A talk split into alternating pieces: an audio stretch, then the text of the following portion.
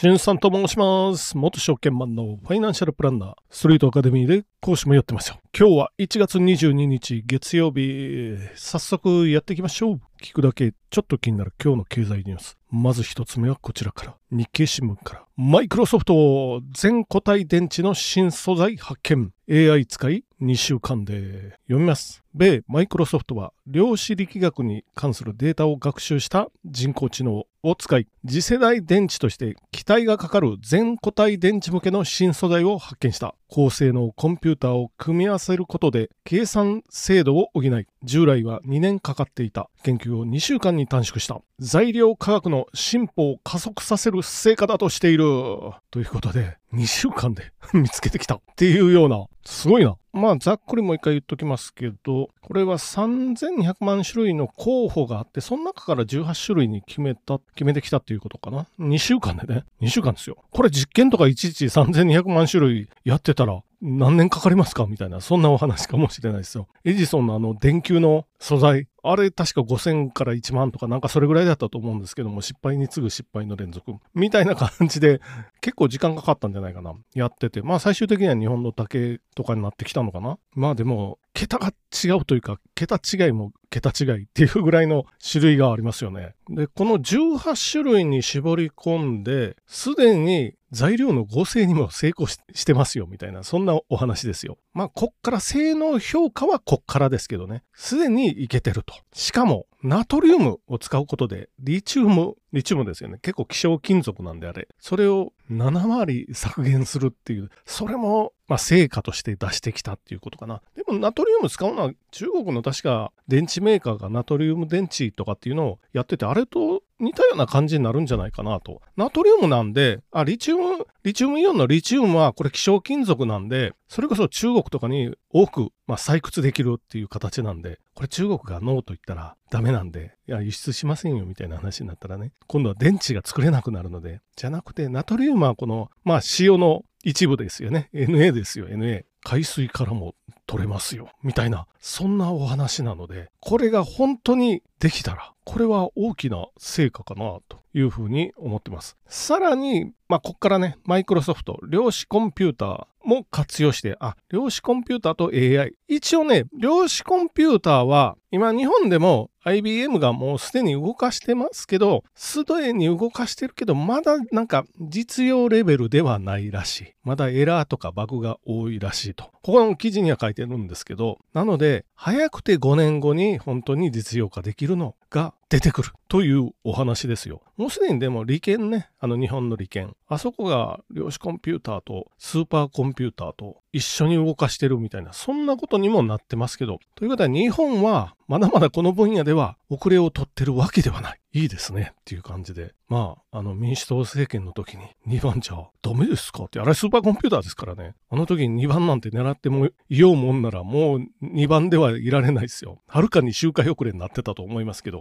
先日までかな、ちょっと最近まで確か1番、今は陥落したんかな？ぐらいだったんで、まあこれ利権さん頑張ってください。この分野でまた置いていかれるとこれまた大変なことかな。マイクロソフトの CEO あたりは250年分のこういう材料科学とか科学ですね。化学の方の科学。要するに新素材とか作るのに250年本当はかかってたのをもう25年でやりますよという この AI とかスーパーコンピューターを使ってそういうことを言ってるんでこれじゃあ今までなかったようなのが出てくるのかな？っていうふうにも思ったりもしますよね。まあ考えてみたら LED で室内を照らせるようになったっていうかあの全部の色が出せるようになったもんそんなに前じゃないですよね。そういうことが起こってくるのかなとこれは楽しみかなと思いながらじゃあハイテクにはまだまだ目が離せませんねということで次のニュースに行ってみましょう。次のニュースは日テレニュースから USA スパイダーマン最終日ファン押し寄せオープン当初のような盛り上がりで240分待ち読みます。ユニバーサル・スタジオ・ジャパンのアトラクションアメージング・アドベンチャー・オブ・スパイダーマン・ザ・ライド 4K3D が22日運営を終了。ファンから別れを惜しむ声が多数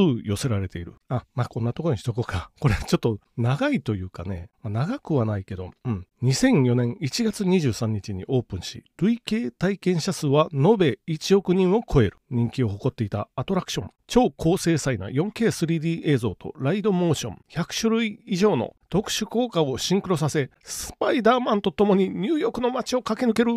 これ、これね、今日、これ22日、夕方撮ってますけど、間もなく終わりかな。15時ですかね。冬時間、冬時間というか冬の営業時間。まあ実は1週間ぐらい前に行ってきて乗ってきました。スパイダーマン。で、これまでも何回かも、あの、こちら関西ですからね、USJ 行って乗って。コロナ時間、あ、コロナの期間はね、人少なかったんで、もうめちゃめちゃ乗れたんですよ。まあ、今ではね、あ、USJ 行ったことがない方も多いと思うんですけれども、エクスプレスっていうのがあって、あれを買うと、まあ、優先的に乗せてくれるっていう、これがディズニーはなないのかな？スパイダーマンね、でもファンが多いですよね、このアトラクション。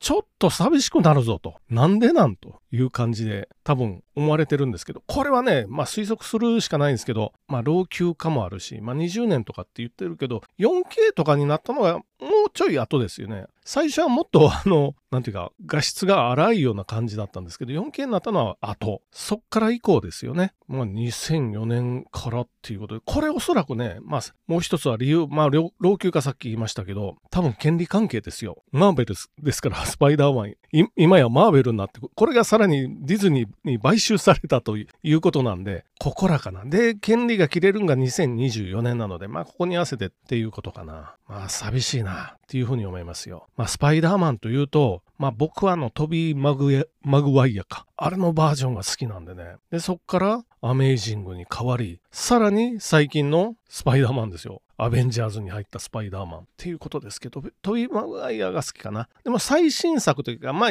一番新しいのね、この3つの3人のスパイダーマンが出てきて、なおかつトビー・マグワイア時代の敵役が出てきてと。こないだ、こないだというか、ちょっと前にネットフリックスで見ても、涙ちょちょぎれるような感じで嬉しかったんですけど、まあそのスパイダーマンも終わりかと。あ、映画は続きますけどね。乗り物としての、まあ、USJ の乗り物としてのスパイダーマン。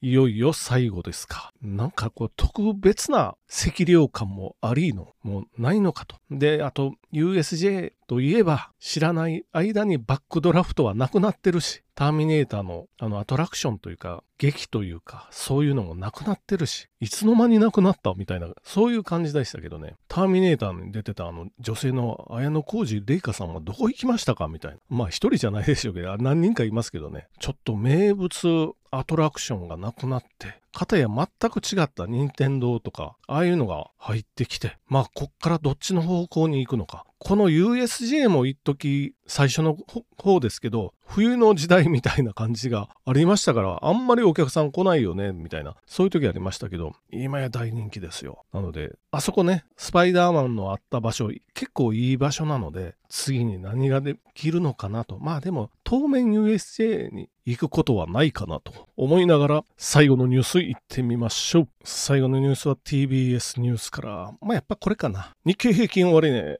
3万546円。バブル後最高値を更新。読みます。東京株式市場で日経平均株価は先週末より583円高い36,546円で取引を終え、バブル後の最高値を先週末に続き更新した。終値が3万6000円を超えるのは1990年2月以来33年11ヶ月ぶりということで、まあ連日ね、これもう海外からの買いですよ。これね、もうこの間も言ったけど、この辺はもう新興地帯なんで、駆け上がりやすい。あっという間にね、上がってきましたね。今年の初めはまだ3万3000ぐらいですよ。それが一気に3、まあ1割上がったかなっていう感じですよ。これは海外からの買いが多いということですよ。まあ、これはね、まあ、皆さんも気づいておられる通りだと思うんで、一応速報で言って、もう一つは対比させるものとして、こっちをやっとこうかなと思いまして、こっちは日経新聞から中国株苦境、香港が打つ本土の5割安、海外勢対比響く、読みます。香港市場に上場する中国本土株の割安感が強まっている上海市場などと重複上場する銘柄は香港で5割以上安い水準で推移する。一部の投資家は絶好の投資機会と見るものの、相場は一向に盛り上がる気配がない。海外勢も自由に売買できる香港市場の株価水準が中国の実情を映しているのかもしれない。ということで、これ結構、まあ、変なこと書いてますよ。なぜなら、同じものがマーケットが違うと2つの価格、同じ株が2つの、まあ、株価がついてるっていうことですよね。で、香港のは5割以上安いということは5割ということは半分かっていうことになってますよ。これ重複でね、同じ会社が上海に上場して、香港に上場してっていうことですよ。でちなみに上海は、この間前、ほんの1ヶ月前か2ヶ月前ぐらいだったと思うんですけど、これ東京証券取引所より大きかったんで、で、それがまた最悪点ですよね。東京が逆転してきたということですよ。で、この記事に書いてあるのは、香港、まあ冒頭で読み上げた通り、香港の方が自由におそらく外国人も売ったりできるので、香港の方が5割安い。もう一つは、あこの後の方に書いてますけど、中国の、まあ上海ですよね。要は国家の機関みたいなものが買い支えしてますよっていうことですよ。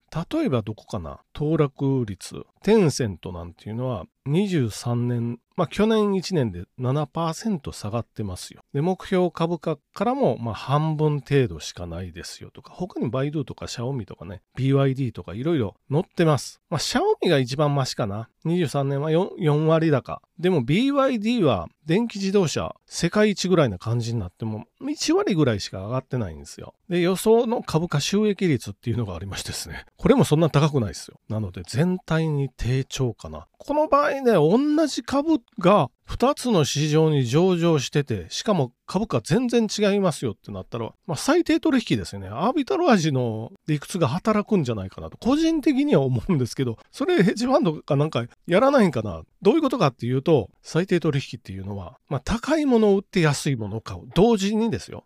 例えばどこにしとこう。テンセントにしときましょうか。具体名挙げない方がいいな。A という株があって、例えば上海では100、香港では50としたら、100で空売りですよね。空売りをかけて、50で買っとくと。いずれは同じ株価に落ち着くんじゃないという、まあそういうお話ですよ。これできたら損はしないですよね。これ、機関投資家とか、まあヘッジファンドがよくやる手法ですよ。最低取引ですよ。もう一回言いますけど、アービトラージって言いますけど、割高売って割安買っとくみたいな、そういうやり方ですよね。で、日経にはグラフで中国株市場をめぐるマネーの流れとかって載ってますけれど、外資がやっぱり中国から結構逃げていってるみたいですね、お金。これ40兆円ぐらいかな。うん、それぐらいお金が逃げていってるみたいで。去年1年でね、まあ中国もこっから先どうなるかな？って感じですけど、じゃあ、まあ終わっていってみましょう。その前にちょっとお便りが届いているので、2通、今日は2通両方1通ずつ読みます。ちょっとすいません。紹介し忘れて 遅くなってすいません。1通まず読んでいきます。で、明日は2通目かな。ITATO M さん、はじめまして、ポッドキャストを何気なく検索していて見つけました。面白い。50代半ばになり、老後資金が心配になって、ようやく NISA や iDeCo を始めたサラリーマンです。とにかく数字が苦手で、株や投資はさっぱりわかりませんが、ラジオでは優しい言葉で話してくださるので、引き込まれます。これからも聞かせていただきます。寒さ厳しいよりご自愛ください。はい、ありがとうございます。もう一回、ITATOM、イタトムさん。まあ、これからも頑張って喋っていきますから、ぜひまたよろしくお願いします。ということで、皆さんも本日はご清聴どうもありがとうございました。